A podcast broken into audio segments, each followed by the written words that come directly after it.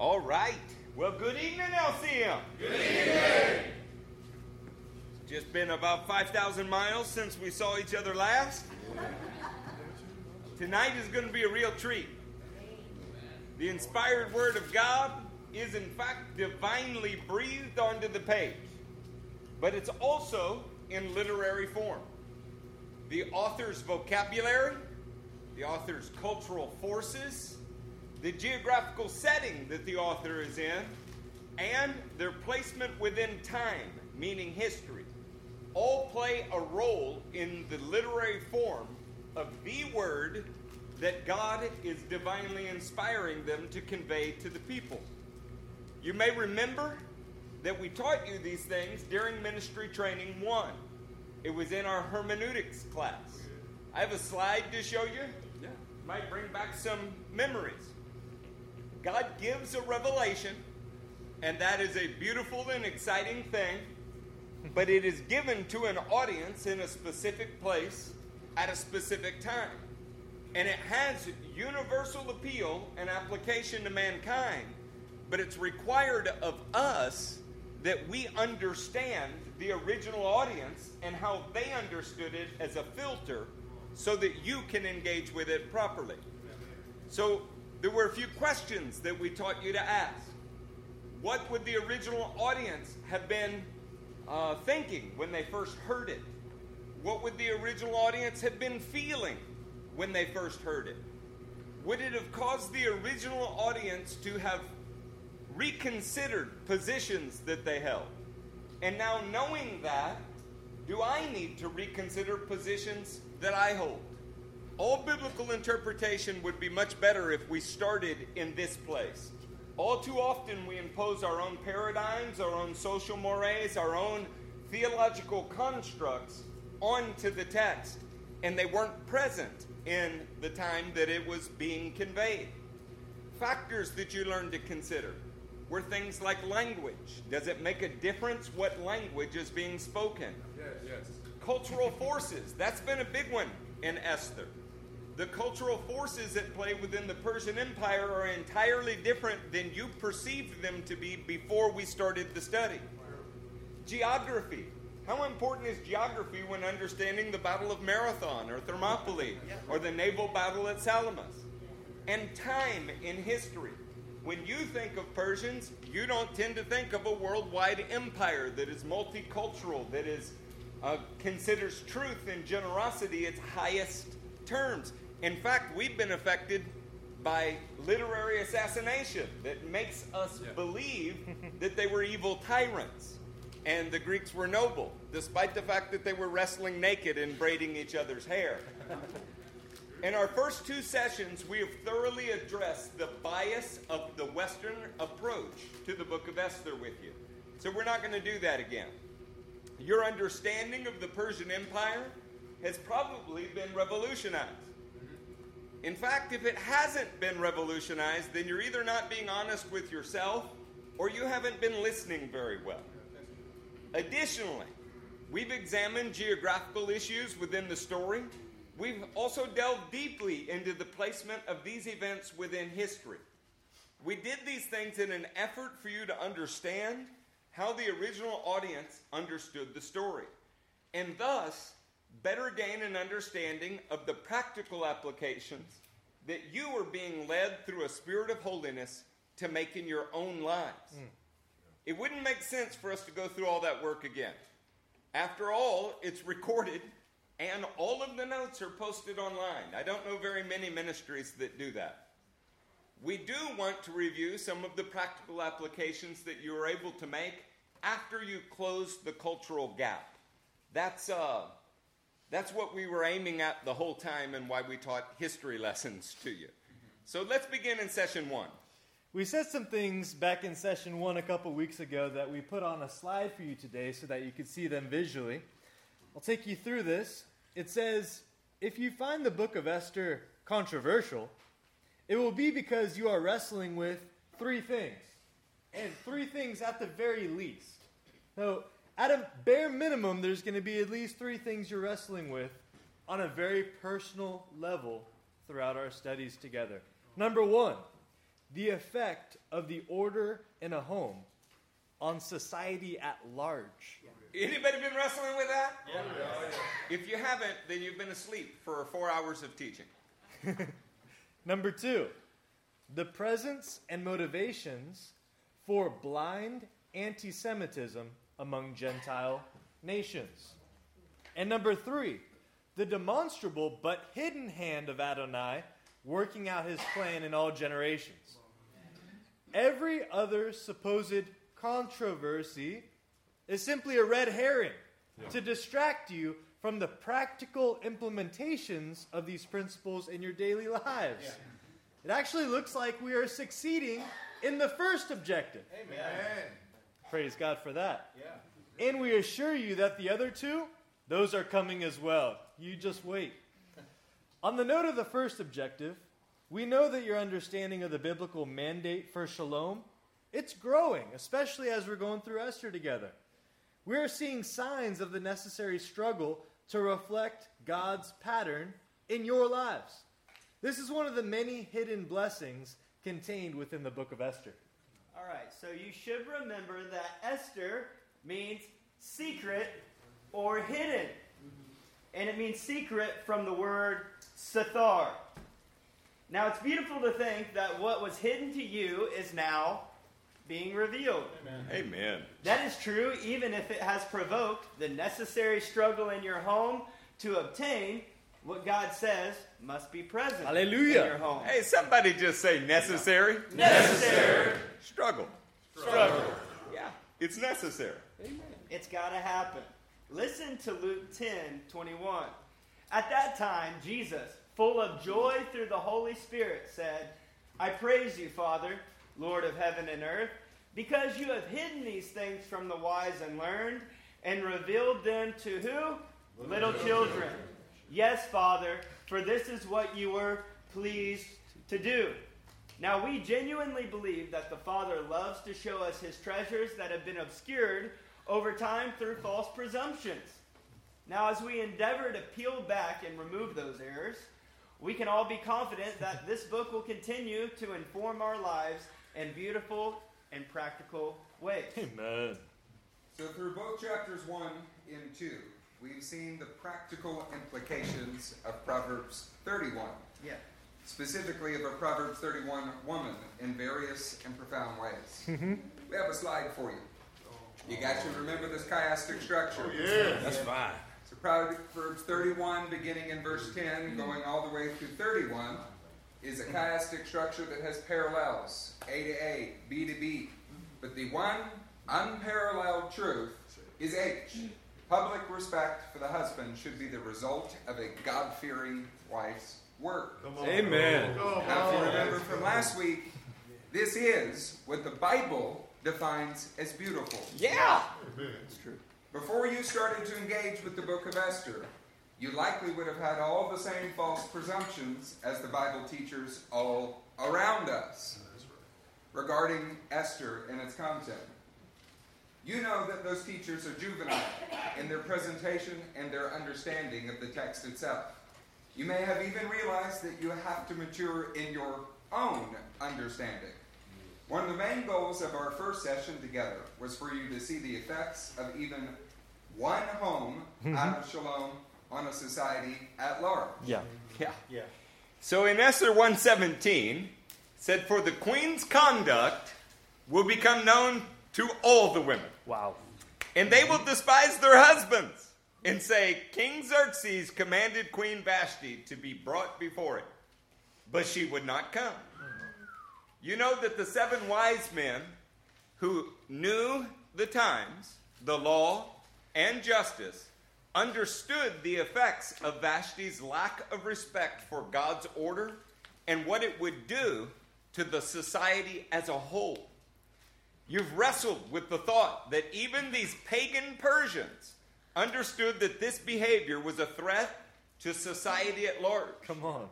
Now, you've also come to the conclusion, at least I surely hope that you have, that it's even more important for us as Christian husbands and Christian wives to understand that without proper shalom, the very kingdom of God's advancement in your life and the lives around you is at risk. Yeah. You're good students. We're sure that you've presented yourselves with the kal vachomer argument on this subject. If one household out of Shalom has an effect on the whole of pagan society, hmm. then how much more does one household out of Shalom have an effect on this whole church body? It's profound. Yeah. This is an important truth that is usually missed in the book of Esther. Now, there's a passage in Corinthians that we've revisited several times, and we're going to do it again. Amen. Because we need to grab hold of this in our souls, not just our intellects. Amen. This passage is 1 Corinthians chapter 11 starting in verse 9. A man ought not to cover his head since he is the image and glory of God. But woman is the glory of man. For man did not come from woman, but woman from man. Neither was man created for woman, but woman for man. This is New Testament, church. The book of Esther displays Mordecai's wisdom and counsel as the primary reason for Esther's shining actions. And conversely, Mordecai would have been lost to obscurity were it not for Esther's implementation of his advice. Yeah. It's a beautiful picture, a beautiful revelation. The two actually worked together to Let's bring get together. Come on. Oh, they worked together to bring about God's will on earth, and both of them are glorious for it. Now, as a church body, we are learning that our lives must reflect this exact truth. It's true in the pastoral and elder families, and it's also true in your families as well. A husband must lead in a way that displays the glory and image of God. Say amen, husbands. All right, wives, get ready. A woman must reflect her husband. Come on, girls. This Oh, is a better amen for that. one more time. Amen. And you single girls? Yes. This is a universal truth displayed clearly in the book of Esther, and it will become evident in the lives of all serious believers that hear and apply this teaching. So you've also come to understand that the book of Esther is similar to the book of Acts. Now, the book of Acts records that the acts of the Holy Spirit, who is working behind the scenes and manifesting in actions of the, is manifesting in the actions of the bride of Christ. Similarly, the hand of God is voiced in the advice and counsel of Mordecai, who is always behind the scenes, and the visible working of God is displayed in the actions of who? Esther. No matter how amazing a particular leader in this church is, what we are looking for is that he is reflected in his spouse. Yeah. Yeah. This is and always has been the way God's working is seen on earth. So, in short, it's how we display the same workings as in the book of Acts. Man. Now, some of the wives in this room are learning to make adjustments necessary for this to be true of them. Yeah. And all the husbands in this All room the husbands. all the husbands in this room are learning that they must make their adjustment to be a proper reflection of the image of God, or else they are handicap- handicapping their wives from the beginning of the process. Amen. In our first session, you were made to wrestle with an application that is all too often missed because cultural bias has kept you from seeing it. Hmm. This was from a misunderstanding both of Persian culture as well as contamination in our own culture, your culture. our next slide is from session one. It says Vashti was beautiful, presumably loved by Xerxes, and refused to honor her king, who was looking to honor her before the world. Yeah. All Christians should think deeply upon this subject and endeavor to make personal and practical applications. The mere fact that so many are incapable of rightly interpreting this passage is proof that the problem is pandemic in nature. That's Yeah. an actual real pandemic, guys. Yeah. if Xerxes was trying to appeal to some sensual desire in his audience, it is doubtful that he would have used his wife, and definitely would not be so low as to put the symbol of his reign and authority on her head. And besides, Persians, in their culture, don't do those kinds of things. We learned together that shalom is a simple evaluation. regarding the authority placed over you, whether you're male or female. If the authority is asking you to sin against God, then you are obliged to resist. However, if the request is not a sin against God, then you are required to obey enthusiastically. This brings glory to God. Yes. The whole process begins with a concept conveyed in Esther 1 21 through 22. The king and his nobles were pleased with this advice. So the king did as Memucan proposed. He sent dispatches to all parts of the kingdom, to each province in its own script, to be to each people in its own language, proclaiming in each people's tongue that every man should be ruler over his own household. We also learn that this is not just a Persian command. Hmm.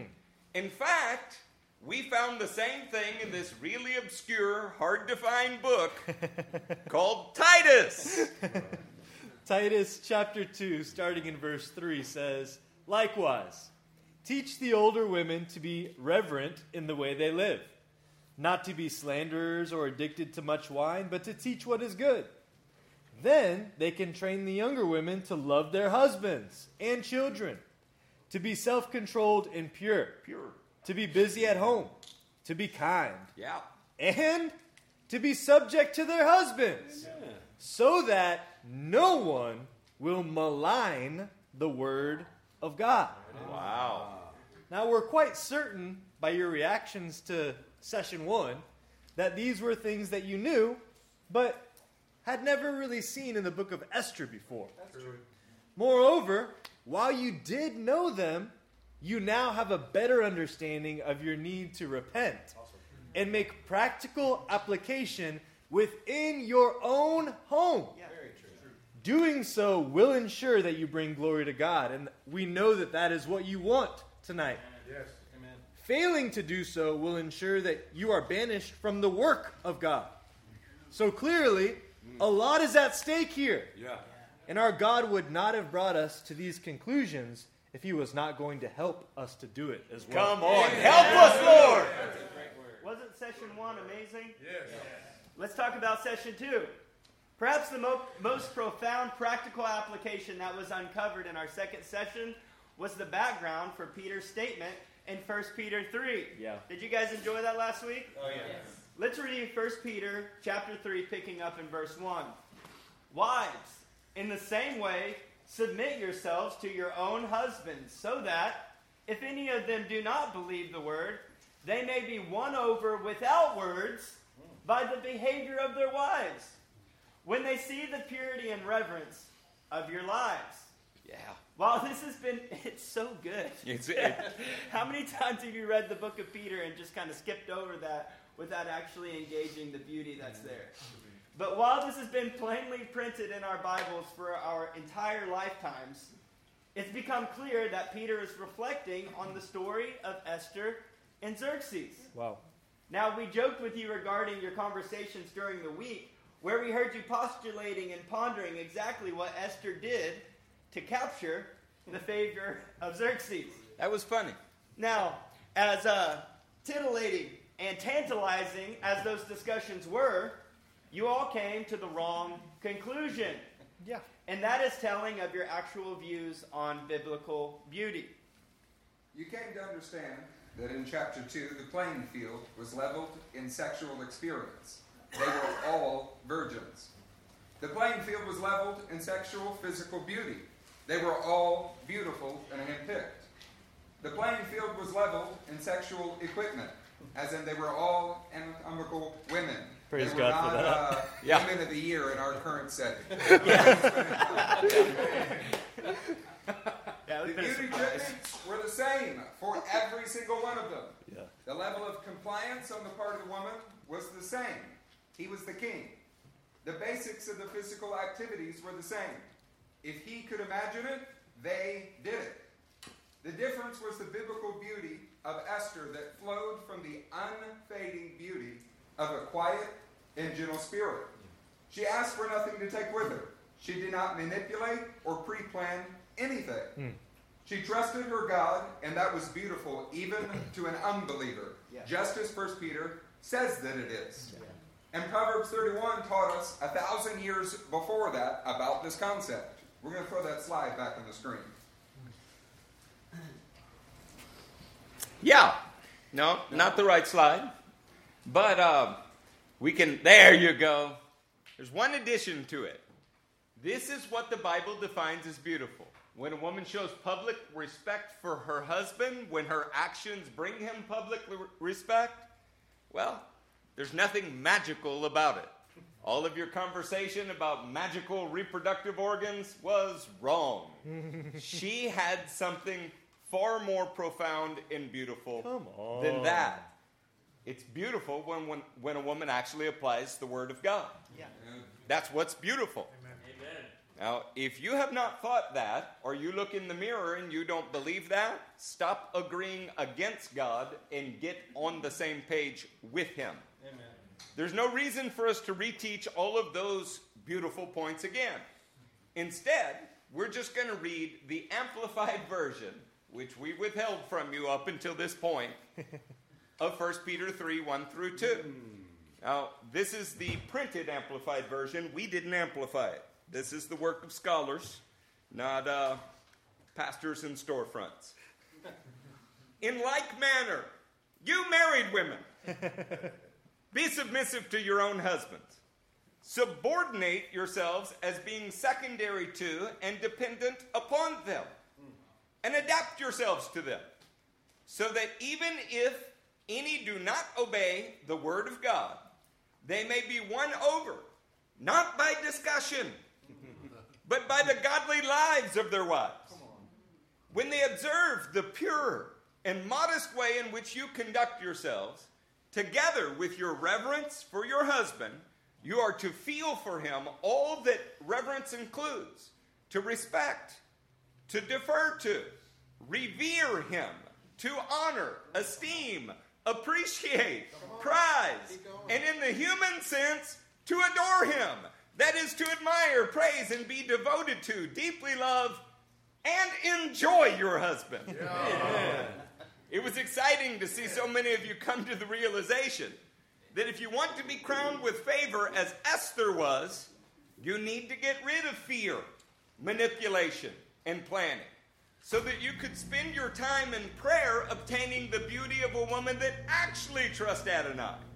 Then he will make you beautiful to your husband. Come on. What an incredible, if the world could get that. Now, if the worldly church could get that Come on, revelation, That's it. your lives would look so much different. That's it. Something else that we learned in session two, we have a slide.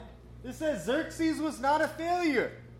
When studying Thermopylae, it is too easy to think of Xerxes' failure to take Greece as his defining moment and the beginnings of the collapse of his rule.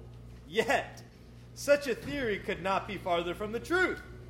Xerxes reigned for another 15 years Yeah. after returning home from Greece. And he did much of his best work in that time. Oh, he had Miss Esther by him. While he may not have taken Greece, he did successfully sack Athens. And his consuming focus was subsequently broken. Instead, he found a new campaign, now of architecture, and transformed the city of Persepolis into the jewel of the Persian Empire. You probably did not know this before you heard us teach it. It may seem like a mere historical observation, but we assure you, that's not the case. Xerxes quit fighting battles with Vashti, and her behavior was banished. Amen. Xerxes quit fighting battles abroad, and he flourished with Esther in an unprecedented time of building and expansion. Truthfully, many of you will follow in his footsteps, not physically speaking, but spiritually speaking. Your constant strife with Vashti, it's going to come to an end in the name of Jesus. Glory! The beautiful Esther in your spouse will appear, and you will begin an unprecedented time of building the kingdom. Xerxes was not a failure, and neither will you be a failure. Come on, church! So, another misconception that nearly everybody walked in the room with was regarding the view that Xerxes' collection of virgins was merely carnal. This is an affront to the teachings of Jesus and displays the lack of understanding of Eastern culture as well as the culture of the Bible. It's true. You learned that there were genuine similarities between Esther 2 and the parable that Jesus told about the ten virgins. Now, in Esther 2, you examined the investment and beauty treatments of the virgins. It was a total of how many months? Well, 12 months. That is six months of anointing and six months of perfuming. You learned how important it is that you prepare yourself for the service of your king and husband. You learn that the level of importance that you place on this is in direct proportion to your view of his grandeur.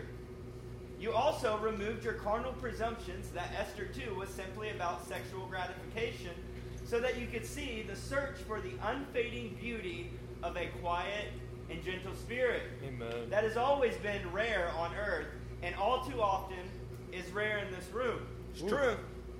You notice that Jesus himself told a parable about a single groom and ten virgins.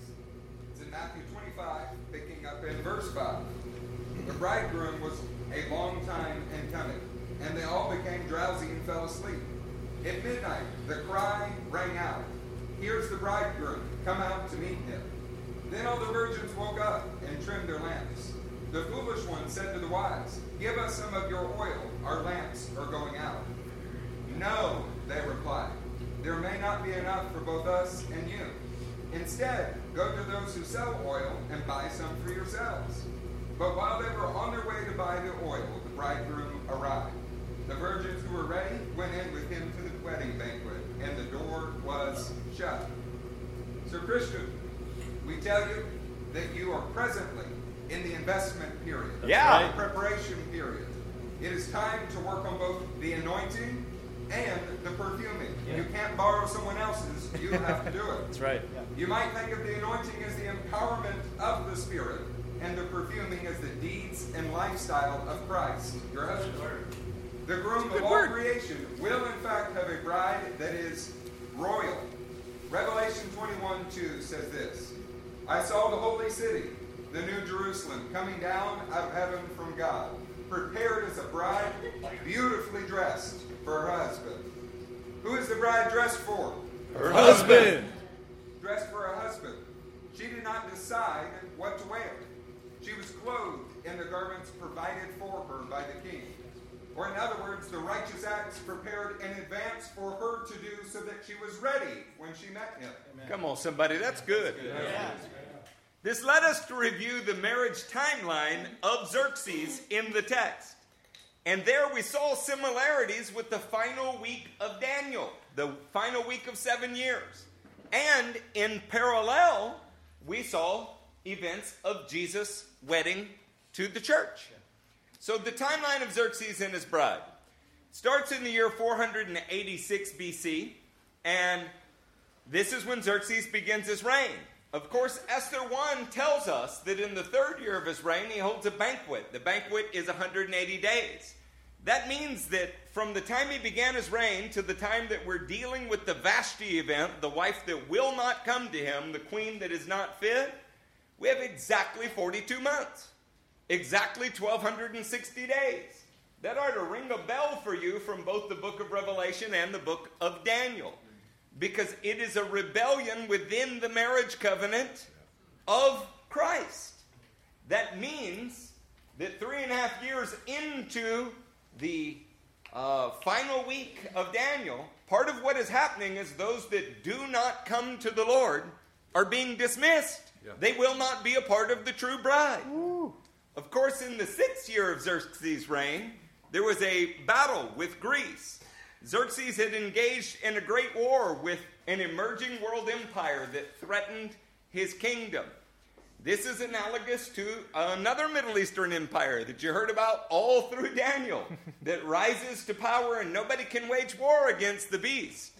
But the end result of Daniel of Xerxes' seventh year, which was 479, as recorded in Esther 2:16, is that he did obtain a bride and he put a crown on her head and he held a banquet for her after seven years. Amen. Come on, that's truly profound. Yeah. Yeah. That whole subject warrants more of your study, but it's not our purpose tonight. As we move into new material for this evening, our other points of controversy regarding anti Semitism and the hidden hand of Yahweh will come into focus. But you're also going to see one of the things that we love the most about the book of Esther. Do you want to hear it? It actually takes on the form of a genuinely riveting story with all of the traditional elements, and it is profoundly inundated with deep spiritual messages that are meant to inform and direct our walk with the Lord. Tonight, you will see the element of the essential conflict introduced into the story. Yeah, what's a story without a conflict? Yeah.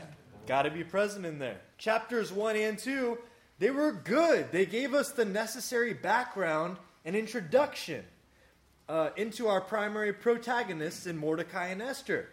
But in chapter 3, we're going to see the emergence of the antagonist. His name is Haman.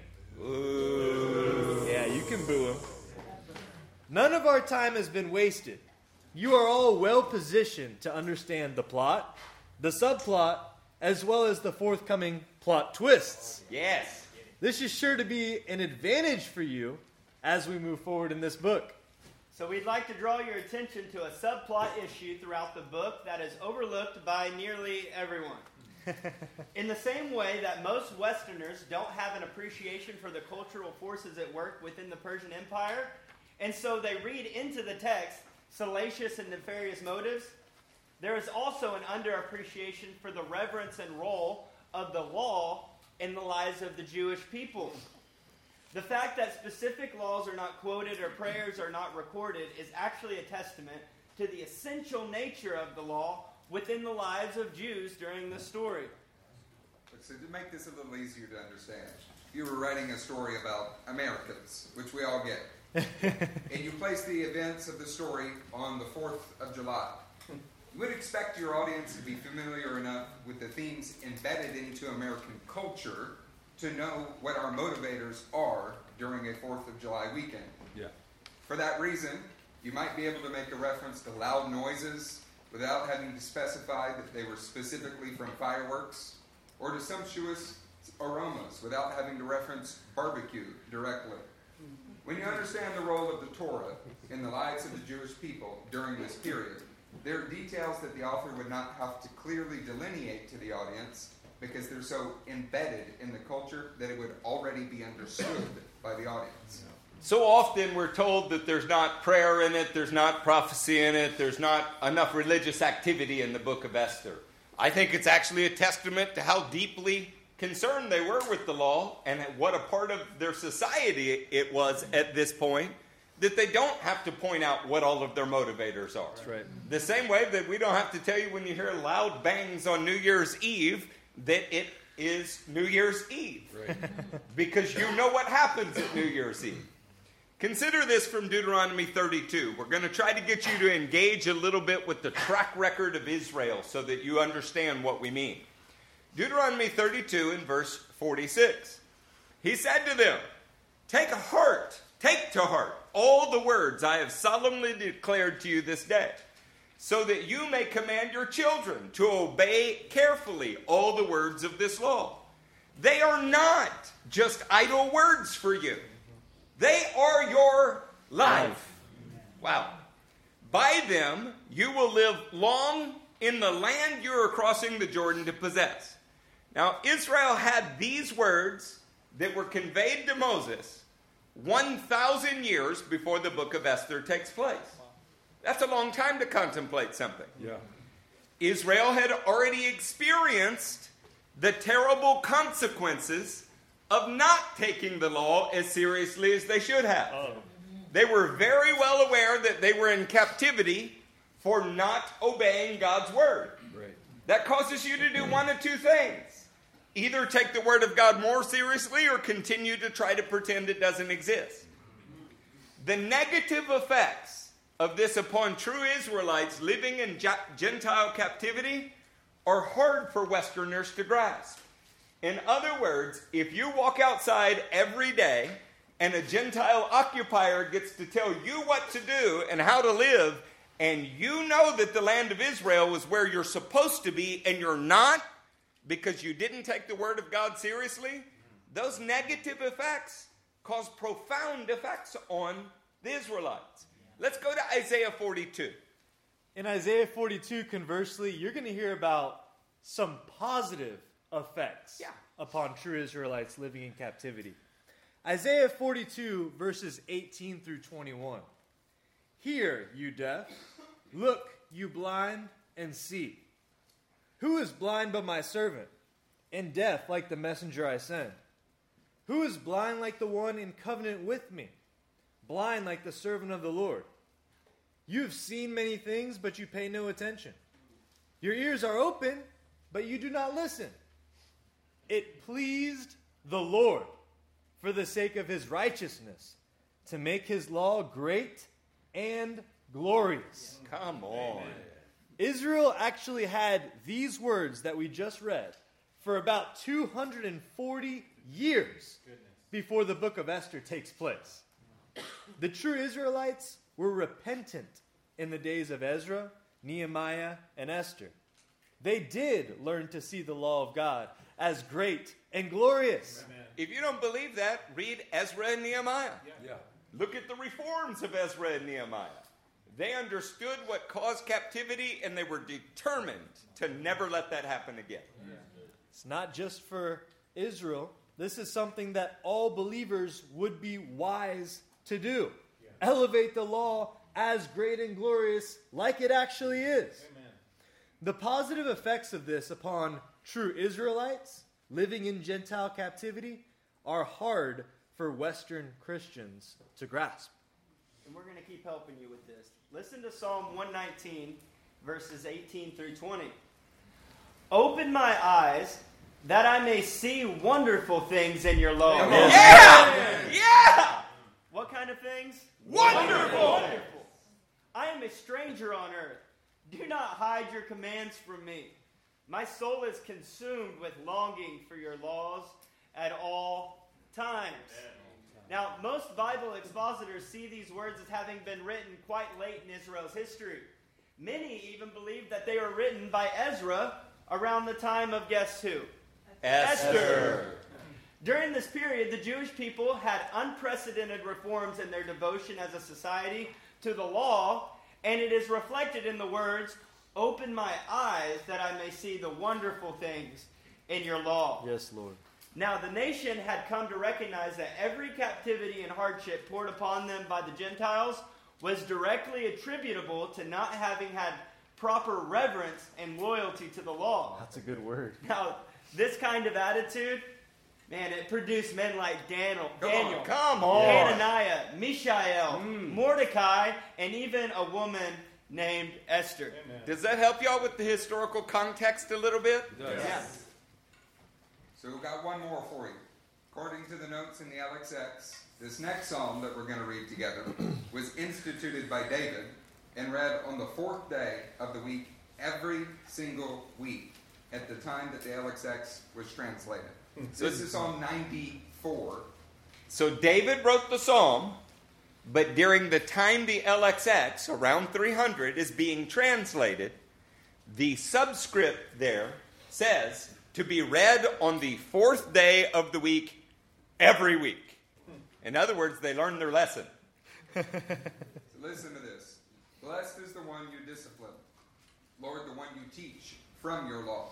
You grant them relief from days of trouble, till a pit is dug for the wicked. Come on. For the Lord will not reject his people, he will never forsake his inheritance. Judgment will again be founded on righteousness, and all the upright in heart will follow it. Saints, if you reflect on the words in the psalm, we trust that you will see that it contains the basic lessons that an Israelite would have also gleaned from the book of Esther. Yeah. Look, as we pray this evening, remember that while Mordecai and Esther are our protagonists in the narrative, the true and beautiful hero is the law of God in this story. The fact that no prophecy or obvious supernatural miracle takes place emphasizes the reliance on what they already had been given the law of God that was in their possession. Yeah, come on. This would not have to have been explained to a Jewish audience any more than the themes of a 4th of July party would have had to be explained to us. Yeah. You know what we should do now? Ray, Hey. you should stand to your feet like the mighty man of God you are and pray with enthusiasm because you have a bride, but you also get to be the bride of Christ. Yeah, come on now. Abba, Father, we ask for your spirit tonight. Lord, come.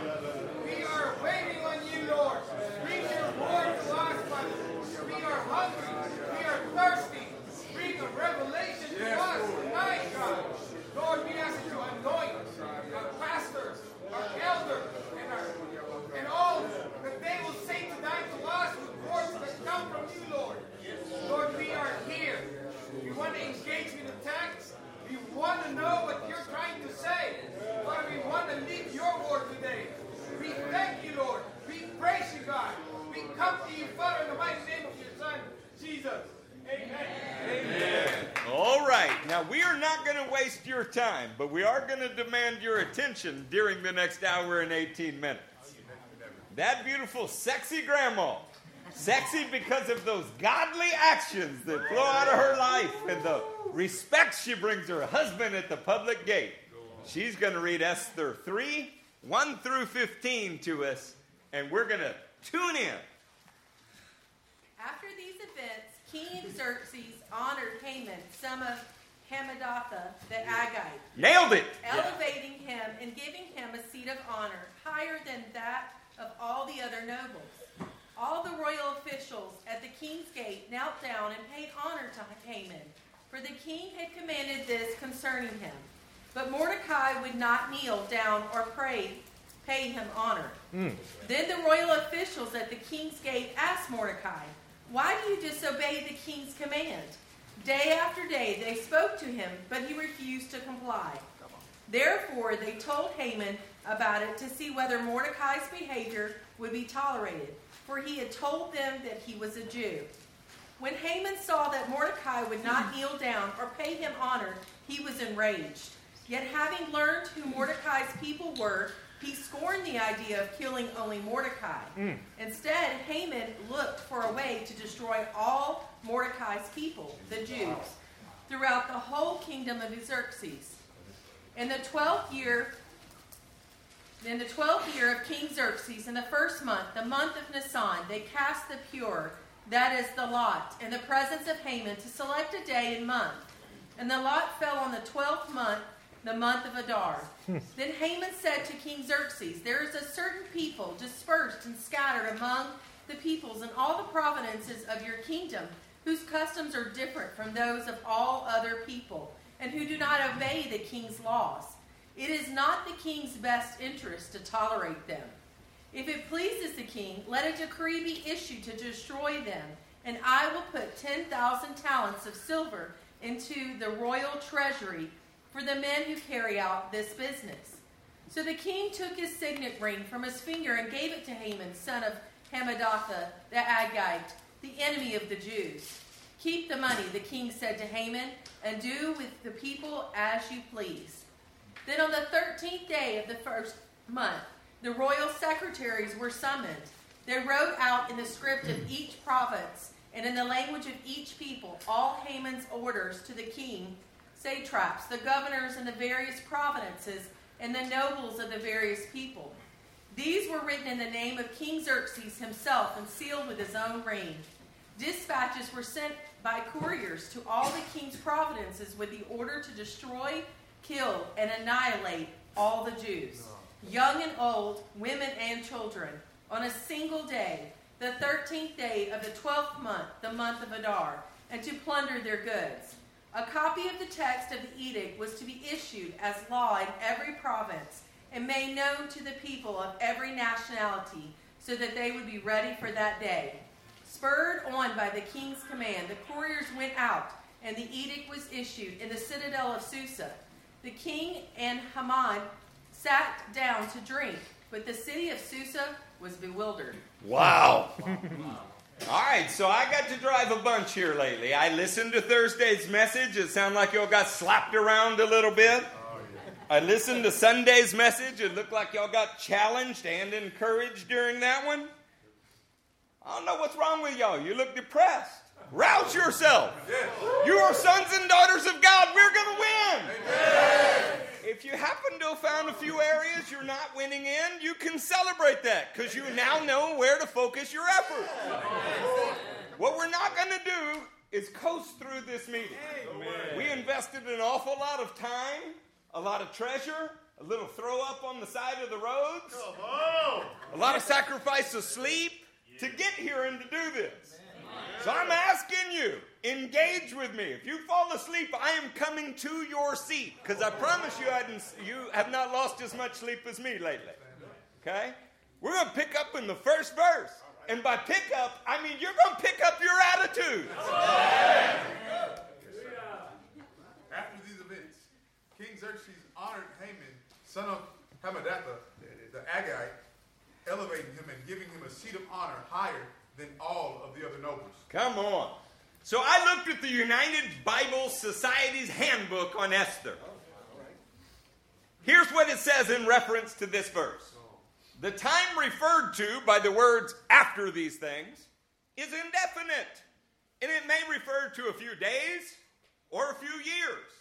The prepositional phrase is basically a discourse feature that the author uses to signal that he is at the beginning of the next part of the story. Thank you. That's what after these events means. King Xerxes promoted Haman. The king's act in honoring Haman is expressed three ways by the author. First, that the king made great or exalted him. Secondly, that he lifted up or elevated him. And thirdly, that he gave him a seat above all his colleagues. Undoubtedly, a reference to the first chapter and 14th verse, where the princes who sat first in the kingdom are named. Now, the reason that we're bringing this up is that the text is it's not entirely clear regarding which events caused Haman to rise in authority and provenance, pro, authority and prominence. But given the fact that the most vivid detail of our story from Esther 2 21 through 23 is a conspiracy to assassinate Xerxes, it seems most likely that Haman profited from the role of exposing or uh, the conspirators. Okay? I want you to think through this for a second. What is more is that Haman would be seen in this book as having gallows erected and issuing decrees involving death or execution. So we think, meaning the four of us, that it's appropriate to view Haman in the light of a prosecuting attorney. What that would mean for you is that Mordecai, who actually exposed the conspirators, was recorded in the annals or the chronicles of the king. But public recognition for the execution of the conspirators seemed to rest on Haman. And Mordecai went unacknowledged for a time. Mm-hmm. In our view, this makes Haman an explicit shadow and type of Satan, who also used to play the role of the prosecuting attorney. That's right. And we're going to show that to you. But first, we have a slide on the meaning of Satan, or Satan, as we like to say it down here in Texas. Whatever you do, don't get Satan in the face.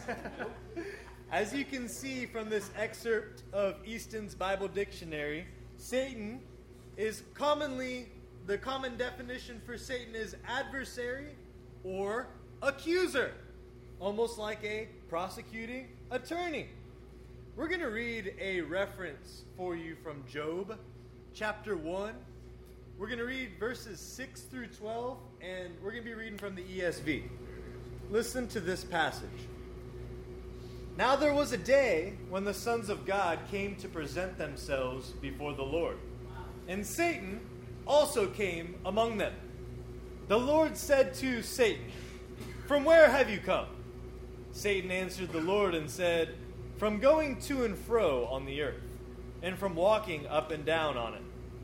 And the Lord said to Satan, Have you considered my servant Job, that there is none like him on the earth? a blameless and upright man who fears God and turns away from evil? Then Satan answered the Lord and said, Does Job fear God for no reason? Sounds very much like a prosecuting attorney, doesn't it?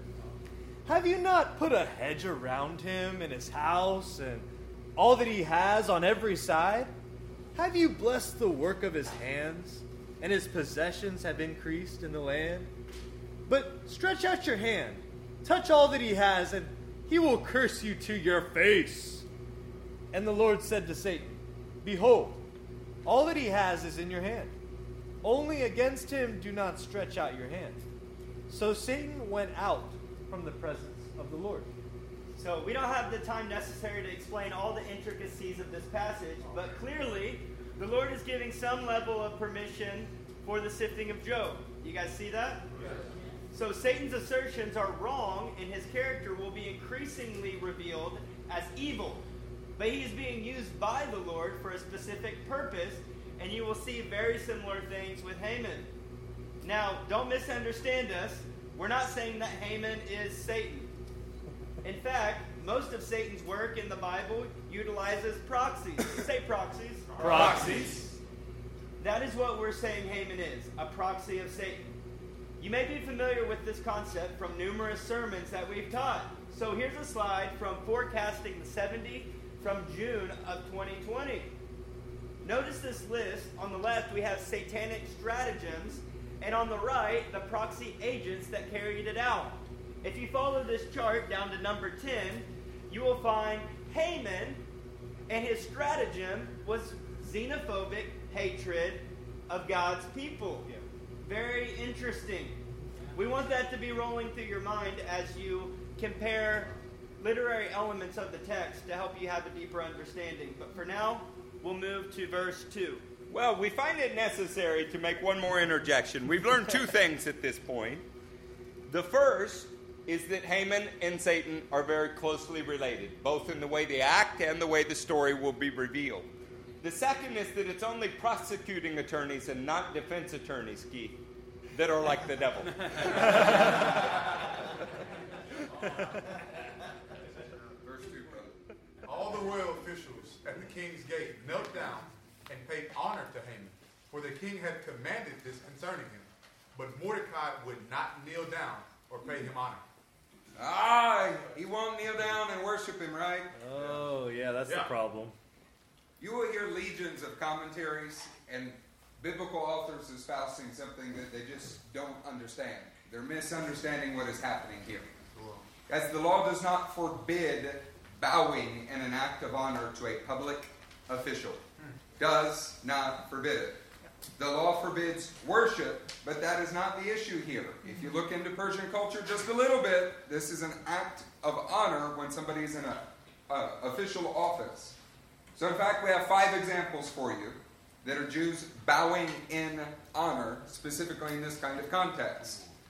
So, Abraham bowed to the sons of Heth when he negotiated with them for Sarah's grave.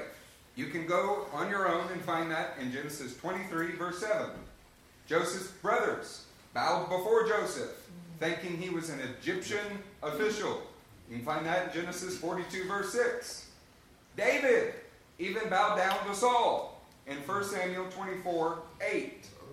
Jacob and his family, they bowed down before Esau. Genesis 33, verse 3, and then 6 through 7. Jews even bowed to one another. You find that in 2 Samuel 14, verse 4. Also in 2 Samuel chapter 18, verse 28. As this brings up a question, if you're really interacting with what is happening here. If a prohibition on bowing was not the issue, what was the issue? Well, we're glad that you asked that question. because the first thing you need to know is that he is an Amalekite. We're going to go to Exodus together. Yeah, let's pick up in Exodus 17 in verse 8. Then you can correct the notes in your study Bible. the Amalekites came and attacked the Israelites at Rephidim. Moses said to Joshua, Choose some of our men and go out to fight the Amalekites. Tomorrow I will stand on the top of the hill with the staff of God in my hands. The Amalekites attacked Israel at a place called Rephidim, which both means and implies in the original language that they were at rest. The first appearance of Joshua in all of your Bible is in reference to coming to whip the Amalekites. He shows up to destroy the Amalekites. Yeah. Kind of like 1 John 3 8. The reason the Son of God appeared was to destroy the devil's work. Moses, as the man that the Torah was revealed to, stood on top of the hill with the staff of God in his hands as a pictorial representation of the standards of God in his raised hands. Let's keep going in verse 10. So Joshua fought the Amalekites as Moses had ordered. And Moses, Aaron, and Hur went to the top of the hill. As long as Moses held up his hands, the Israelites were winning. But whenever he lowered his hands, the Amalekites were winning. The difference between victory or defeat was upholding the representation of the law, which not even Moses could do by himself. He needed his friends. Come He on, somebody! brothers to help his arms be held up so that he could hold up the law of his God. What about verse 12? When Moses' hands grew tired, they took a stone and put it under him, and he sat on it. Aaron and Hur held up his hands, one on one side and one on the other, so that his hands remained steady till sunset. The way the representation of the law was upheld was in a team. Yeah! But even then, Moses had to be seated on the stone or the rock, which is emblematic of Jesus Christ. Come on, man. That's good. Verse 13. So Joshua overcame the Amalekite army with the sword. Joshua and the chosen men with him prevailed in battle. Hmm. Yeah. This really should make you think about Revelation 17, 14. With his called, chosen, and faithful with him as he prevails. That was not the end of the issue. This is what Adonai says next in verse 14 that you need to key into. Then the Lord said to Moses, Write this on a scroll, because we can't text it to each other, as something to be remembered. And make sure that Joshua hears it, because I will completely blot out the memory of Amalek from under heaven. Moses built an altar and called it Yahweh, or Carlos, Jehovah is my banner. He said, For hands were lifted up to the throne. The Lord will be at war against the Amalekites from generation to generation. Saints, you need to know that it was God Himself that declared war on the Amalekites. And He did it in a perpetual fashion from generation to generation for a thousand years before the book of Esther was written. So let's read Deuteronomy. We're going to learn just a little bit more in Deuteronomy about why Mordecai acted the way that he did. This is Deuteronomy 25, verse 17. Remember what the Amalekites did to you along the way when you came out of Egypt. When you were weary and worn out, they met you on your journey and cut off all who were lagging behind. They had no fear of God. When the Lord your God gives you rest from all the enemies around you in the land he is giving you to possess as an inheritance, you shall blot out the memory of Amalek from under heaven. Do not forget. Wow. No Israelite was ever to forget that God had determined to wipe out all Amalekites. That the Lord determined this was a generational battle from Exodus 17 until his goal was accomplished. During the time of Esther, we've already mentioned in our introduction that there was an extraordinary reform taking place that re emphasized the importance of taking the law with the utmost seriousness. Church, Haman was an Amalekite. Verse 1 says, Haman, son of Hammedatha, the Agagite. We've got a slide for you. So, Bible dictionaries that identify Haman as an Amalekite. As you can see, there is more than one thing written on this slide. Easton's, Fausset's, all the way to Smith's Bible Dictionary. We all- picked seven. We picked seven. Uh, they have Haman as an Amalekite. Now, there was one Haman, the son of Ammedatha, by birth, an Amalekite that used to go into the king. This is from Josephus. Now, with that in mind, let's read 1 Samuel 15. Samuel said to Saul, this is 1 Samuel 15, picking up in verse 1. Samuel said to Saul, I am the one the Lord sent to anoint you king over his people, Israel. So listen to the message from the Lord. This is what the Lord Almighty says I will punish the Amalekites for what they did to Israel when they waylaid them as they came up from Egypt. Now go, attack the Amalekites, and totally destroy all that belongs to them. Yeah. Do not spare them. Put to death men and women, children and infants, cattle and sheep, camels and donkeys. Now, one of the primary functions of the first king of Israel was to totally destroy all of the Amalekites. Now, in the same chapter, let's pick up in verse 7. Skipping down to verse 7. Then Saul attacked the Amalekites all the way from Havilah to Shur, near the eastern border of Egypt. He took Agag, king of the Amalekites, alive, and all his people he totally destroyed with the sword. But Saul and the army spared Agag and the best of the sheep and cattle, mm. the fat calves and lambs, everything that was good. These they were unwilling to destroy completely. But everything that was despised and weak, they totally destroyed. Then the word of the Lord came to Samuel I regret that I have made Saul king, because he has turned away from me and has not carried out my instructions. Samuel was angry, and he cried out to the Lord all that night. Hmm. While Saul shattered the Amalekites, he did not totally destroy them all, and all that belonged to them. The text has been specific men, women, children, infants, as well as the cattle. Most people reading Samuel assume that Agag was the only person spared and that Samuel resolved this by killing Agag at the end. However, closer reading reveals that they destroyed the despised and the weak. Haman is a descendant of one that slipped through the cracks, mm. made it out alive. In 1 Samuel 30, verse 17, it refers to other Amalekites escaping from David's hands. Wow. In fact, 400 of them. However, in David's case, it was not disobedience that caused it, they just got away. Look, as we keep reading, you'll begin to get implications that the story is drawing out, and it is supposed to be dramatic. It is creating a scene with an ancient enemy and with a singular hero. Hmm. Let's pick up in verse 3 and read through 4. Then the royal officials at the king's gate asked Mordecai, Why do you disobey the king's command? day after day they spoke to him, but he refused to comply. Therefore, they told Haman about it to see whether Mordecai's behavior would be tolerated, for he had told them he was a Jew. Uh oh.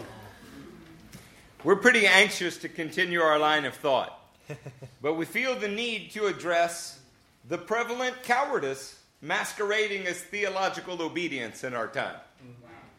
Christians that read Romans 13 and then pretend that we are to obey our government regardless of the demands that are made of us are simply cowards masquerading as obedient people. Yeah. It is shocking that those same people have such little appreciation for the flow of shalom in a home. Oh my. We perfectly obey the government, but we don't perfectly obey Christian authorities in any way. I want to remind you that the equation is pretty simple. If the authority is asking you to sin against God, then you are obliged to resist. However, if the request is not a sin, a sin against God, then you're required to obey and do it enthusiastically. This brings glory to God. When the authority over you is asking you to sin against God, it is incumbent upon you to disobey. Yes. This concept was once famously quoted by some Protestants as when the government forbids that which God requires, or requires that which God forbids, then it is necessary for us to practice civil disobedience. Here is a tiny sampling of righteous civil disobedience in the Word. You need to get acquainted with it because the whole world got this wrong during the COVID outbreak. Exodus 1 15 through 22, the Hebrew midwives, Shiphrah and Puah, they refused to carry out Pharaoh's orders to kill the Jewish babies. Uh-huh. And they're commended for it in the book of Hebrews. It's a great act of faith. In Daniel 1, Daniel, Hananiah, Mishael, and Azariah, they refused to eat the king's food. And they were righteous in doing so. In Daniel 3, Hananiah, Mishael, and Azariah, they refused to bow down to the obelisk erected by Nebuchadnezzar. That's right.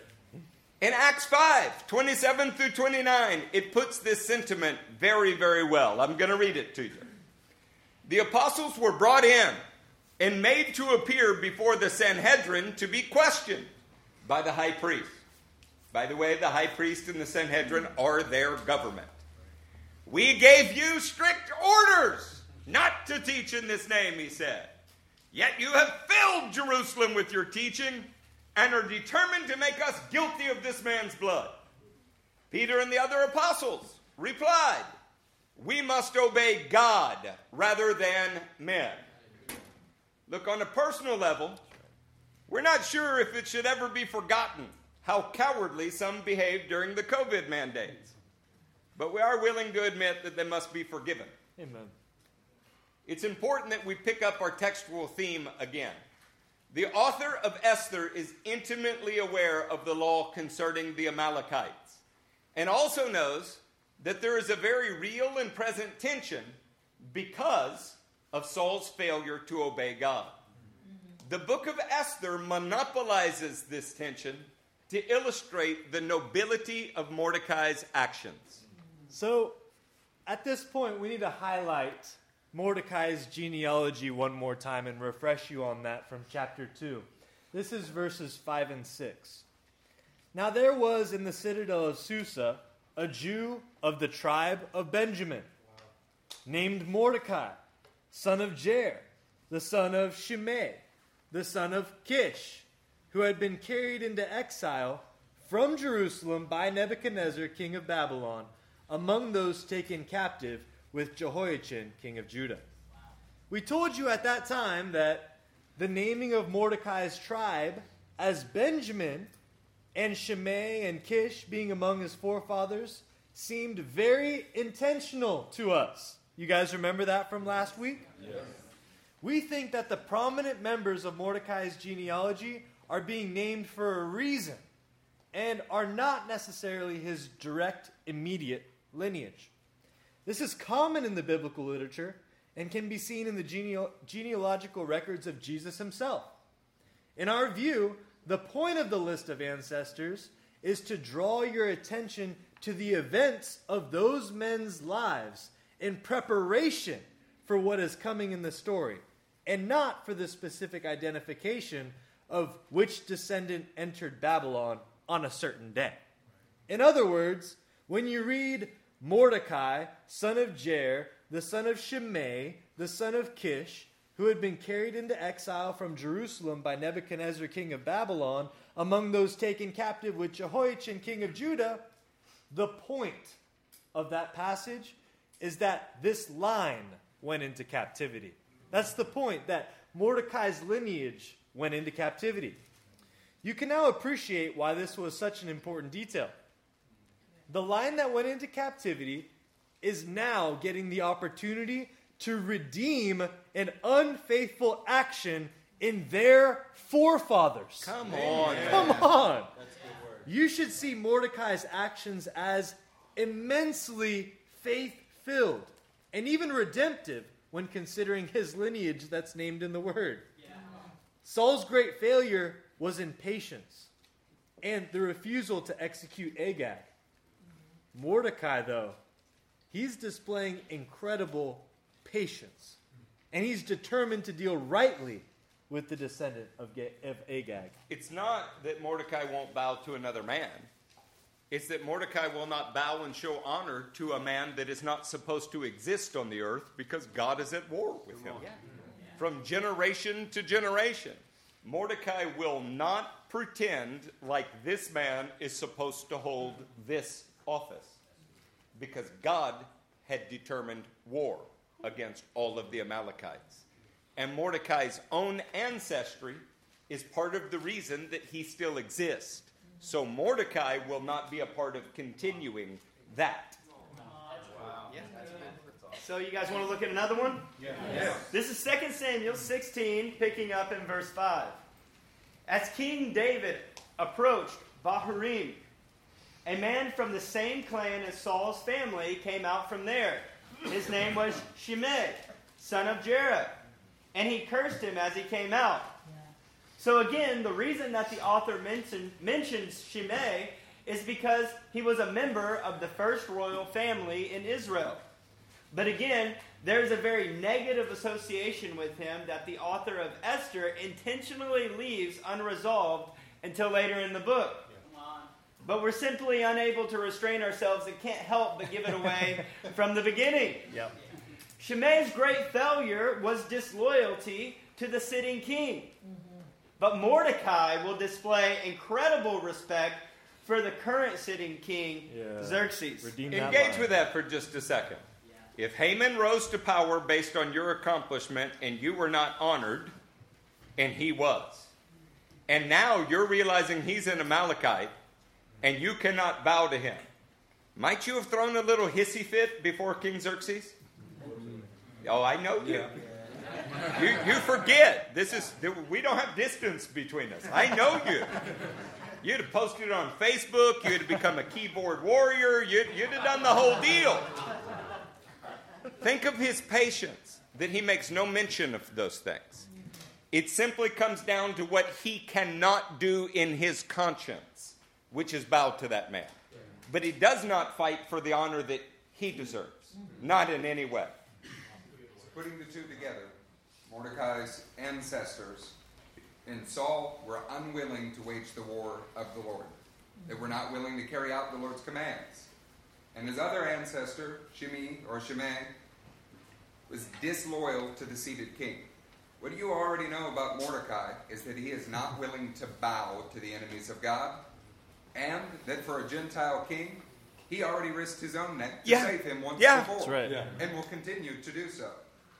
Anyone reading the book of Esther from the beginning to the end that was familiar with the Tanakh would likely see the book of Esther as correcting the errors of a family line, Come on. That's a good one. Yeah. That's awesome. Reestablishing nobility and royalty because of character in the man. Oh, and when it reestablished this in a dynasty that was always supposed to be esteemed as mistakes are being fixed from the past.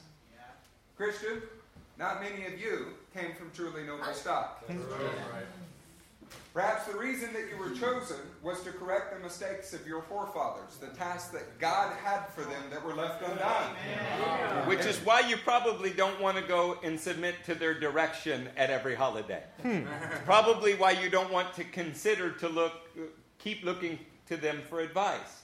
It's probably why when you get married, you should leave your parents' house and join to your husband. Good word. In fact, there are a lot of problems in this room that would be correct if you just engaged with the book of Esther. It's a good word.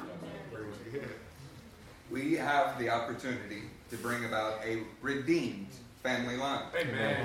1 Peter 1 18 says this For you know that it was not with perishable things, such as silver or gold, that you were redeemed from the empty way of life handed down to you from your ancestors.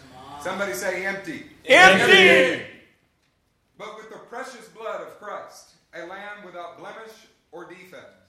The very fact that you are alive and bear the same last name as your ancestors is a chance to redeem the empty way of life that was handed to you. Amen. Saul and Shimei were of royal descent, but acted in a manner that was far, far from noble. Mordecai and Esther, however, descend from their line, and act in a totally noble fashion, no matter what circumstance they're put in. Whether noble or ignoble, we, as the bride of Christ, have an obligation, because of the blood that was shed for us, to be both royal and noble Amen. in our own actions. We might as well get to another aspect of Shimei, the forefather of Mordecai, and another scenario that involves refusal to do something. Yeah. You This ready whole, for that? this whole book is full of refusal. And some of it is good refusal, and some of it is bad refusal. Have you considered that in the third chapter, Mordecai is refusing to bow, and we're saying it's honorable, and in the first chapter, Vashti refused to come, and that was dishonorable? Yeah, you might want to throw away your neat little idiot's guide to Christian rule living. Okay? Let's do 2 Samuel 16, starting in verse 5, for something that you may not have thought of. As King David approached, Bahurim, a man from the same clan as Saul's family came out from there. His name was Shimei, son of Gera. And he cursed as he came out, as good little Christians do. He pelted David all, and all the king's officials with stones, though all the troops and the special guard were on David's right and left. That's uh, some chutzpah. Yeah, it is. As he cursed, Shimei, or Shimei, as my brothers like to say, said, Get out! Get out, you man of blood! You scoundrel! The Lord has repaid you for all the blood you shed in the household of Saul, in whose place you have reigned. The Lord has handed the kingdom over to your son Absalom. You have come to ruin because you're a man of blood. Then Abishai, son of Zeruiah, said to, king, to the king, Why should this dead dog curse my lord the king? Woo. Let me go over and cut off his head. Wow. Seems reasonable to me. but the king said, What do you and I have in common, you sons of Zeruiah? You could fill in the blank with sons of Zeruiah. if he is cursing because the Lord has said to him, Curse David, who can ask, Why do you do this? David then said to Abishai and all his officials, My son, who is my own flesh and blood, is trying to take my life. Hmm. How much more then this Benjamite? Wow. Leave him alone. Let him curse. You ready? For the Lord has told him to do it. Think about the discernment that that took. It may be that the Lord will see my distress and repay me with good for the cursing I am receiving today. So David and his men continued along the road, while Shimei was going along the hillside opposite him, cursing as he went, hmm. and throwing stones at him and showering him with dirt. the king and all the people with him arrived at their destination exhausted and pissed off. Okay, I added that part. and there he refreshed himself. Look, David refused to let Abishai kill Shimei. And it's a really good thing. Because if, if he had, there never would have been Mordecai, there never would have been Esther to bring about the redemption of God's people. Now consider the other side. Consider that if Saul had killed Agag and the other Amalekites, there may have never been an evil Haman to threaten God's people. Woo. The profound implications of these two scenarios that both involve refusal to kill someone is pretty mind boggling. Nick's going to summarize these refusals for you, but I want to just list them. All right, you ready? Vashti refused to come to the king. Saul refused to wipe out the Amalekites, starting with Agag. David refused to kill Shimei. Mordecai refused to bow to Haman. Now let's walk through a slide. To refuse or not to refuse? That is the question for you tonight. As Pastor Eric said, Saul and Vashti, when they refused, they were actually wicked refusals. Vashti refusing to come to her husband, the king, and Saul refusing to wipe out the Amalekites. That was a wicked example of a refusal. But look at the right side of the screen. We have some righteous refusals there. David refusing to kill Shimei, that was righteous. Mordecai refusing to bow to Haman, the Amalekite, righteous. Look at this quote. You've heard it before tonight. You need to keep hearing it. You're going to hear it again. If the authority is asking you to sin against God, then you are obliged to resist, to refuse. However, if the request is not a sin against God, then you are required to obey enthusiastically. This brings glory to God. At the very bottom of this slide, we have a passage of an example from the Newer Testament in Acts 5:29. Peter and the other apostles replied, "We must obey God rather than men." So Peyton is going to take us through some things. But I, I, want you to get this because the whole church is warring over shalom issues. Some of you husbands are juvenile and you make shalom issues out of stupid things. Things that God never addressed, like where you would like to go eat. And then you berate your wife for not doing it. And that's because you think you married an employee and you're an idiot. Mm. Others of you ladies in here make refusals that are not righteous. You refuse to follow your husband's direction. You refuse to do what the Bible says you must do. So, if you thought that our shalom equation was simple, we've now boiled it down to exactly three words Ooh. Is your refusal righteous? Righteous refusal, yes or no. And that's going to depend on God's will in a scenario. But if you keep refusing where God has not said you must refuse, you're ruining your marriage, you're ruining your children, and you're a blight in this church. But that's not who you are. Amen. And that's not what's going to happen. Yeah. What's going to happen in here is we're going to learn to ask these simple questions and go straight to the word, and our preferences are going to go out the window and we're going to love God's right order. And if the authority over you is acting poorly, as I often do, God will correct that authority. Yeah. But is your refusal actually righteous? Or is it just that squealer, that pig inside of you that wants to be self governed and self ruled? I've heard a lot of squealing in these last few weeks at every level in our church. It's disappointing but I am greatly encouraged because God has now identified where we're going to put the knife. Amen. And we're going to come out of this doing very, very well. Do y'all want to do well? Yes. So if you want righteous refusal, you have to determine what God wants in every situation. That's right. But let's consider another historical situation involving marriage and the Benjamites. From Judges 21, picking up in verse 1. The men of Israel had taken an oath at Mizpah. Not one of us will give his daughter in marriage to a Benjamite. The people went to Bethel, where they sat before God until evening, raising their voices and weeping bitterly. O Lord, the God of Israel, they cried, why has this happened to Israel? Why should one tribe be missing from Israel today? Mm. This refusal to give your daughter to a Benjamite is something that we would have supported if we had not properly prayed about it. the war on the tribe of Benjamin was necessary, directed by the Lord, and also devastating. Yeah. Now, the tribe of Benjamin was almost completely eliminated because of this. Yeah.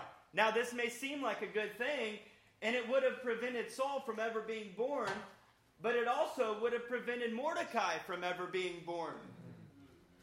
Listen, the implications of our decisions are so important that we are not supposed to be the ones making the decision.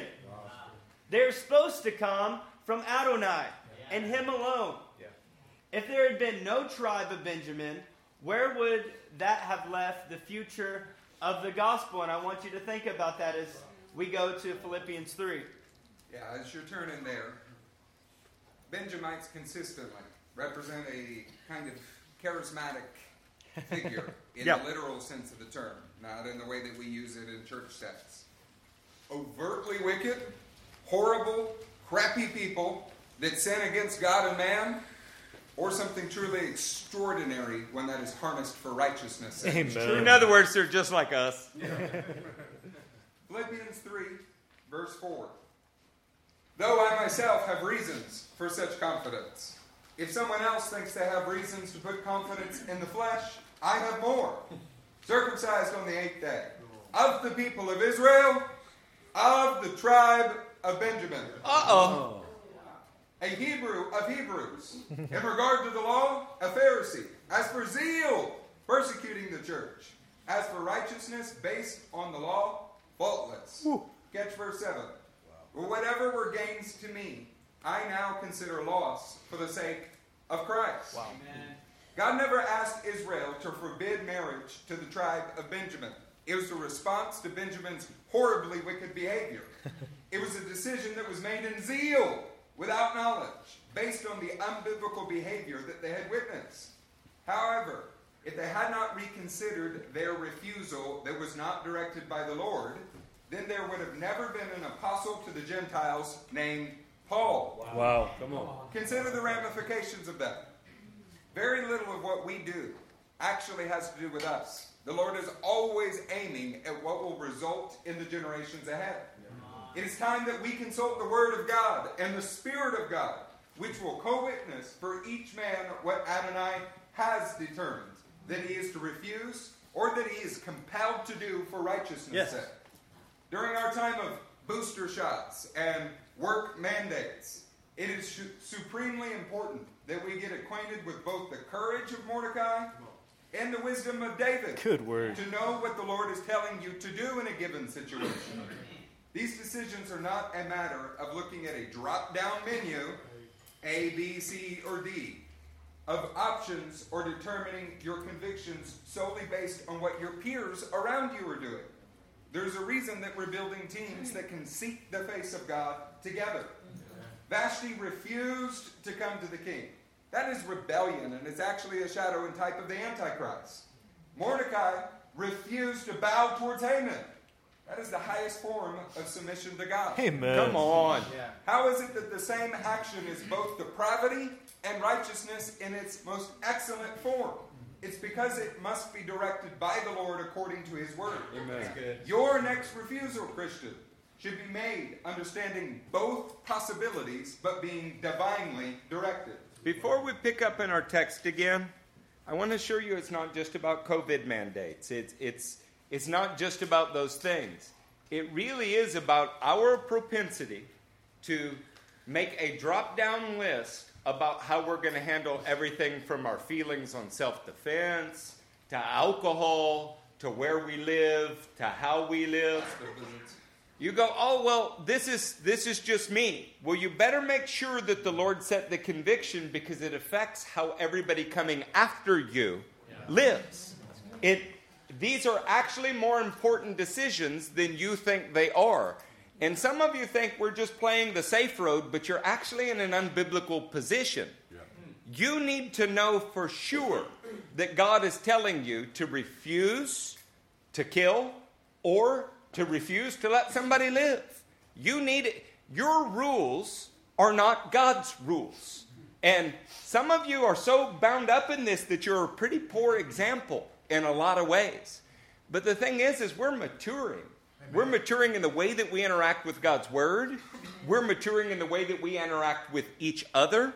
And we want to be within biblical norms, but they are not simply biblical rules that have ironclad uh, concrete barriers on either side, and no man does anything other than another man does. One man, God might have a specific reason. He wants him to take a booster shot and get on a plane and go somewhere. Someone else, he might want to fake the vaccine card. You'll have to work those things out in your own conscience and in the Word of God and know for sure that your position was determined by God and not simply by your family history, which can be idolatrous, not by your feelings of self righteousness, not by feelings of comparison with your peers. Did God set your conviction? I'm a man of convictions. Some of them have turned out to be wrong.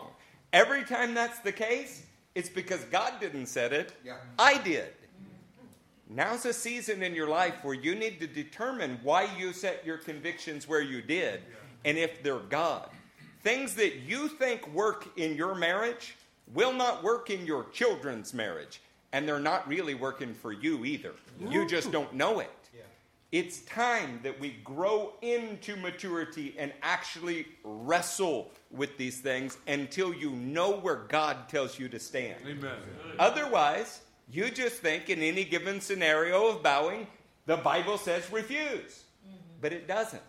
It doesn't. And we're going to have to come to grips with that. Would you like to move forward in our text? As we pick back up in our text, it should be noted that at the end of verse 4 it's the first time in Esther that it indicates that Mordecai's nationality has become known. It literally says, For he told them he was a Jew. Linton, let's get verses 5 and 6. When Haman saw that Mordecai would not kneel down or pay him honor, he was enraged. Woo. Yet, having learned who Mordecai's people were, hmm. He scorned the idea of killing only Mordecai. Instead, Haman looked for a way to destroy all Mordecai's people, the Jews, throughout the entire, throughout the whole kingdom of Xerxes. Okay, so last week we told you that Esther's actions in this book were universally received and that her nationality was not known. Mm-hmm. On the other hand, Mordecai's nationality was known and his actions are widely panned. This gives us a basis for a blind test of motives. In verse 6, Haman wants to kill all Jews, supposedly based on the actions of one Jew. This is a false premise. His real motivation was revealed as far back as the Gentile prophet Balaam. You guys want to hear that? Yeah. Listen to Numbers 24, verses 17 through 20. I see him, but not now. I behold him, but not near. A star will come out of Jacob, a scepter will rise out of Israel. Yes, it will. He will crush the foreheads of Moab, the skulls of all the sons of Sheth. Edom will be conquered. Seir, his enemy, will be conquered. But Israel will grow strong. A ruler will come out of Jacob and destroy the survivors of the city. Then Balaam saw Amalek and uttered his oracle. Amalek was first among the nations, but he will come to ruin at last. Amen. There have been many Haman like proxies of Satan through the centuries, and none of them have been honest about their true motives. The true motive is that God chose one nation on earth to bring about his kingdom, and all others will come to ruin. The Gentile nations know this to be true on a visceral level, and it is from that place that all hatred of Jews actually emanates. Psalm 83 actually puts this quite well. All right, you guys still with us tonight? Oh, yeah. I'm gonna read- 26 minutes. You can rouse yourself for 26. Slap your neighbor and tell him, wake up. Come on, final countdown. I'm going to read all of Psalm 83. And as I, when I'm done reading this, Pastor Judah Ben Eric is going to expound on it. Uh oh. Yehuda Ben Eric. Ah. Psalm 83. O God, do not keep silent. Be not quiet, O God. Be not still. See how your enemies are astir, how your foes fear their heads, rear their heads. With cunning, they conspire against your people. Whoa. They plot against those you cherish. Mm. Come, they say, let us destroy them as a nation. Whoa. That the name of Israel be remembered no more. Wow. With one mind, they plot together. They form an alliance against you. The tents of Edom and the Ishmaelites, of Moab and the Hagarites, Gebal, Ammon, and Amalek, Whoa! Philistia, with the people of Tyre, Even Assyria has joined them to the length, uh, to, the, to lend strength to the descendants of Lot. Selah. Think about it. Do to them as you did to Midian, as you did to Sisera and Jabin at the river Kishon or Kishon, who perished at Endor and became like refuse on the ground. Make their nobles like Oreb and Zeb, all their princes like Zeba and Zalmunna, who said, Let us take possession of their pasture lands of God, of the pasture lands of God. Make them like tumbleweed, oh my God, like chaff before the wind. As fire consumes the forest, or a flame sets the mountains ablaze. So pursue them with your tempest, and terrify them with your storm. Cover their faces with shame, so that men will seek your name, O Lord. May they ever be ashamed and dismayed. May they perish in disgrace. Yeah. Let them know that you, whose name is the Lord, that you alone are the most high over all the earth. So, first importance, we want to assure you that Adonai will indeed answer this Yeah, he will. Come Yeah. on. That is a prayer, a request. Yeah. And he has heard it. Amen. Second, we want to, you to guard yourselves from all forms of hatred towards the Jewish people. Oh, Hear me, Christian. Hatred that seems to be based on the actions of an individual Jew. Hmm. You may not be able to discern where your true feelings are coming from. It is simple. If you love the Jewish Messiah, then you must love his people as he does. Come on. Whether their actions merit it or not. Do you guys know that Purim was this last week? Yeah. While we will see the great deliverance of the Jews later in our studies of Esther, you should also understand that the day of Purim continues to be a day of great deliverance even up to this point. We have a slide to show you a couple of those events in modern histories. It's titled Thwarted Plans on Purim in Modern Times. In the early 1950s, Joseph Stalin had bloody plans for dealing with the Jewish problem in the USSR. Just as things were reaching a crisis point in 1953, he suddenly became paralyzed. You know when? On Purim. Delivered. He died four days later. In 1990, Saddam Hussein of Iraq invaded nearby Kuwait. As pressure ramped up from the international community, his army began firing Scud missiles into Israel. After U.S. led forces attacked Iraq, they were quickly victorious and the hostilities ended, specifically on Purim. Guys, this is something that God has taken note of and is a pattern of deliverance that will continue through the end. Amen. Real quick, a note because we have 22 minutes and we, we do want to get to a few other things. Those of you that have wondered, like, but this is not a biblical feast, you're wrong. It's recorded in Esther. It's a biblical feast. You said, no, no, this was man initiated and it was not God initiated. No, it's the bride of God initiated. And it's what he always wanted in his people. And he endorses it. And uh, where we have a bride that will not come to him in the first chapter, we have a bride that does come to him, obtains his wisdom, and does it through Mordecai. And what she and Mordecai wrote to the people has turned out in history to be endorsed by God. He's always wanted you to participate in his rule and his reign. He's always wanted your actions to reflect his. Don't get hung up on the fact that he didn't give this one to Moses. He gave it to Moses' descendants, and they gave it to us. Don't get hung up on the way that Jews practice it today. It's uh, often a little better than Halloween.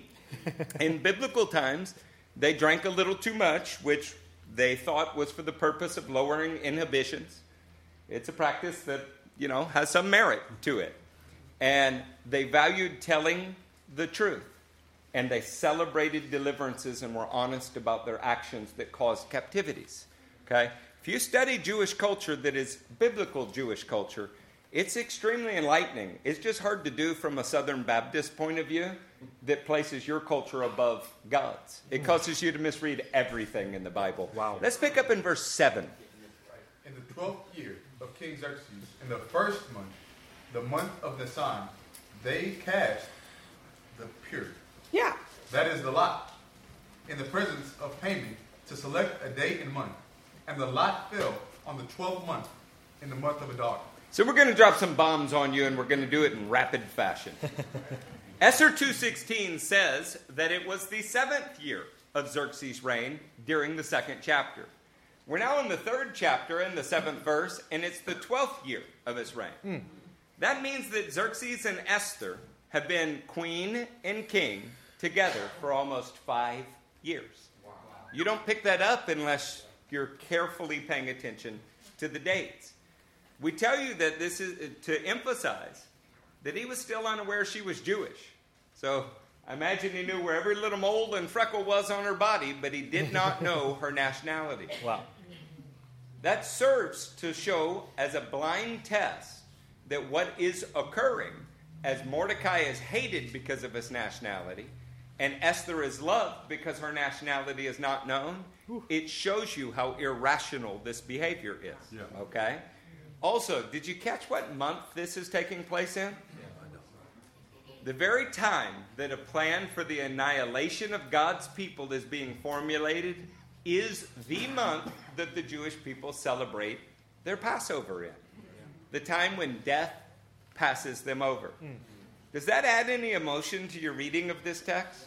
Yes. How often is it, dear Christian, that at the very moment the enemy is planning your destruction, God is saying to you, start celebrating your deliverance? Let my word be true and every man be a liar. We've had more reports of cancer and every other devilish thing that have just been washed away in the redemption of the Lord. But it all starts with not refusing to come to Him in your difficulties. Hmm. Hey, throwing a dice or casting the pur may seem like a random act of chance. We want to assure you that it's not. Okay? Proverbs 16:33 says the lot is cast into the lap, but its every decision is from the Lord. As you consider this, the month that the pur fell on, when they rolled their little dice, they had evidently rolled a 12. If it had fallen in Iyar, which was the second month, then the people wouldn't have had any time to prepare for the coming destruction, any time to arm themselves, any time to wait to see God and how He would deliver them. But Adonai determined that they would have 12 months to observe His method of delivering them. Come on. Even the dice that were cast, they're, they're proof of His providence. Why don't we pick up in verse 8? Then Haman said to King Xerxes, There is a certain people dispersed and scattered among the peoples in all the provinces of your kingdom, hmm. whose customs are different from those of all the other people, and who do not obey the king's laws. It is not in the king's best interest to tolerate them. Wow. If it pleases the king, let a decree be issued to destroy them, and I will put 10,000 talents of silver into the royal treasury for the men who carry out this business. Wow. So the actual basis of hatred towards God's people, it's always the same. It is that they are chosen and that they are distinct because of their love and loyalty to God's law. In short, their customs are different from those of all other people. You know, anywhere Jews are persecuted, it's actually proof that they are a distinct people. Blessed are you, though, when you are reviled and persecuted. Matthew 5, 10, and 11 tell us. Mm-hmm. Haman's proposed contribution, it's staggering. Yeah, you need to hear this. Some have actually estimated that it was the equivalent to two thirds. Somebody say two thirds. Two thirds. Of all of the silver that the Persian Empire acquired on an annual basis. Saying 10,000 talents was two thirds of the 15,000 talents that was the yearly acquisition of the whole Persian Empire. And that's not a guess. We have it in actual historical records that we're just not taking the time to share with you. This statistic actually raises the question of how Haman had or could obtain that much silver. If history is any indication, it's likely that he planned to confiscate it from all the Jews in the empire that he was planning to murder. But there's also another interesting possibility, and Peyton is going to take us through that one. A really interesting possibility. Really, Really interesting. A likely possibility. Hmm. So, It is the right answer. Okay, it's right. so this historical reference called the Pythius incident. Hmm. Another interesting incident, one that allows some speculation as to the individual character of Xerxes himself, occurred while he was in the region of Lydia. There, he and his followers were magnificently entertained by Pythius, mm. the son of Atys, Yeah. who was, yeah, my Persian is muy poquito, who was only, who was second only to Xerxes in his wealth. Whoa. Wow. He received the king personally and willingly offered to supply money to help fund the invasion. Impressed, Xerxes asked how much wealth Pythius had to offer. And Pythius answered honestly. When he had done so, Xerxes replied how pleased he was that Pythius had offered uh, what Pythius had offered. He being the only man to have offered any private means to the Persian cause.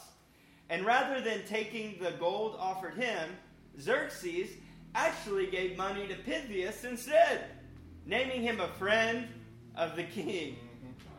So, after giving careful thought to the subject, we think this is the most likely motivation for Haman to have offered such a sum. We don't think he actually had it, though. Oh, He was either planning on taking it from the dead bodies of the Jews, or he was simply making a wild boast in the hopes that based on Xer- in the hopes that based on Xerxes' generosity, he would be rewarded, Like Pythius. just like Pythius. He had ulterior motives. You remember when Xerxes was going in the second Persian invasion that we talked about last week, where we have the Battle of Thermopylae and all of those things? The only guy to have offered to help fund the effort was rewarded handsomely with more money than he previously had. That was a famous story in Persia that we think Haman knew. Hmm. And that's why he's making the offer of a generous amount of money. So it seems to us that everything that Haman does is in his own interest mm-hmm. and for his own self promotion. Well, why don't we read verse 10 and 11 and see what happens? Yeah, we got to finish it. So the king took his signet ring from his finger and gave it to Haman, son of the Hammedatha, the Agagite, the enemy of the Jews. Keep the money, the king said to Haman, and do with these people as you please. The response of Xerxes indicates that he was not particularly invested in what he probably saw as only a minor detail in a very, very large empire. Right. However, Haman's anticipation of Xerxes' generosity was at least half right. While Haman was not financially rewarded in that moment for a satanic stratagem, he was given more authority, and if he was able to carry out the plot, then the king wasn't interested in keeping the money. So who would have gotten to keep it? Why don't we go ahead and pick up in verse 12, Linton, and get us all the way to verse 15. Then on the thirteenth day of the first month, the royal secretaries were summoned. They wrote out in the script of each province and in the language of each people all Haman's orders to the king's satraps, the governors of the various provinces, and the nobles of the various people. These were written in the name of King Xerxes himself and sealed with his own, own ring. Dispatches were sent by couriers to all the king's provinces with the order to destroy, kill, and annihilate all the Jews. Wow. Young and old, Specific. women and little children, on a single day, the thirteenth day of the twelfth month, the month of Adar, and to plunder their goods. A copy of the text of the edict was to be issued as law in every province and made known to the people of every nationality so they would be ready for that day. Spurred on by the king's command, the couriers went out, and the edict was issued in the citadel of Susa. The king and Haman sat down to drink, but the city of Susa was bewildered. All right, with 10 minutes left, we're going to go into rapid sword slinging. Oh, you got it. The king did not personally issue the decree. He rather permitted it by allowing Haman to act and to use his name. We think this fits nicely with the book of Job. In the end, for Satan and for Haman, this will be their undoing. Okay? You catch that? Yeah. When you consider that the Persian Empire was larger than the United States, you should probably think of these messengers going out as apostles of death, going to every tribe, tongue, and nation in the entirety of the biblical world. That's somewhat ironic since it was Jewish apostles of life that brought the message of salvation to every tribe, tongue, and nation in the world. The fruit of the Jewish nation is rarely put in this kind of context by those that malign the nation. And far too often, it's Christians that are maligning the nation of Israel. That decree to destroy, to kill, to annihilate sounds to us very much like John 10:10. 10, 10. The thief comes only to steal, kill, and destroy. I have come that we may have life and have it to the full. The Jewish Messiah and the Jewish nation are messengers of life. What has consistently come out of the Gentile oppressive empires is destruction, killing, and attempted annihilation of the very people that Adonai has used to save the world. The book you have in your hands, it's Jewish. It needs to be noted that this action against God's people left the city of Susa in confusion and bewilderment. That was the last line of the chapter. When we come to chapter 8 in verse 15, when this is resolved, the salvation of the Jewish people explicitly causes the very same city to become joyous. Christian, when you act in defiance of God's order or his plan, it will always leave your home in a state of confusion and bewilderment, whether you're the husband or the wife or the child. When you act in accordance with God's plan and order, it will always bring joyous celebration to your whole home. Amen. And that's true at every level of God's authority. Amen. At this point, I think we're going to turn it over to the pastors.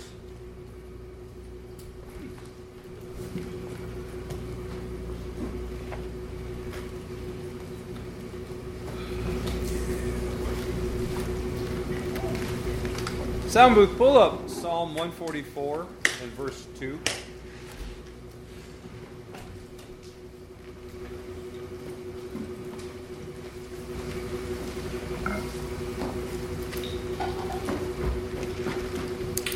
Psalm 144, verse 2. He is my, what kind of God? Loving, Loving God. And my fortress. fortress. My stronghold and my. Oh, that was kind of apathetic. My deliverer. There we go. My shield in whom I take refuge, who subdues peoples under me. Well, you heard it in the last words that uh, Pastor Eric said. When we are acting in accordance with God's right order, we then have the ability to have a joyous celebration of his, of his salvation, of his deliverance, of his right order being in our home. Man, isn't that where we want to have a joyous celebration? Yeah. That can only happen whenever you are acting in God's right order. So uh, just think about that for a moment. The importance of right order in your home is that it brings about a joyous celebration for homes around you. It gives hope, it gives direction, it gives life, it gives purpose to why we are a body. So, as these great biblical jewels that these guys have given us tonight, uh, as you're contemplating them, let them settle down into your soul. Let them stir and agitate the depths of the way that you think, the way that you feel, but more importantly, the way that you act. Because we are a body that needs each other Amen. and need the shalom of each other, as well as inside of our own home. Stand to your feet. Let's pray. Mighty God, we love you. Lord, we are people who ever want to fall more in love with your law, with your word.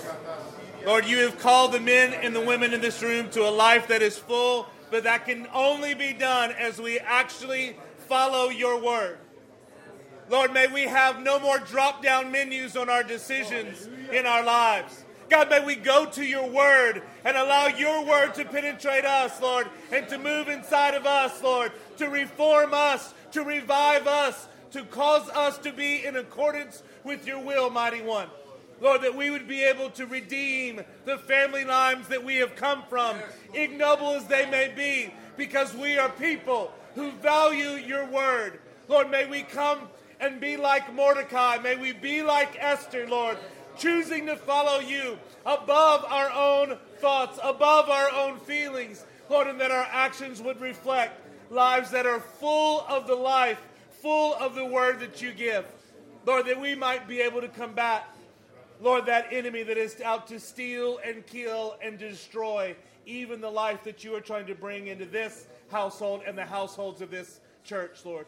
We love you and we honor you, Lord. We want to fall more in love with your law each and every day, putting it into practice, putting away our own thoughts, Lord, that we might glorify you with our lives and the lives of our children and in the lives of our generations, Lord.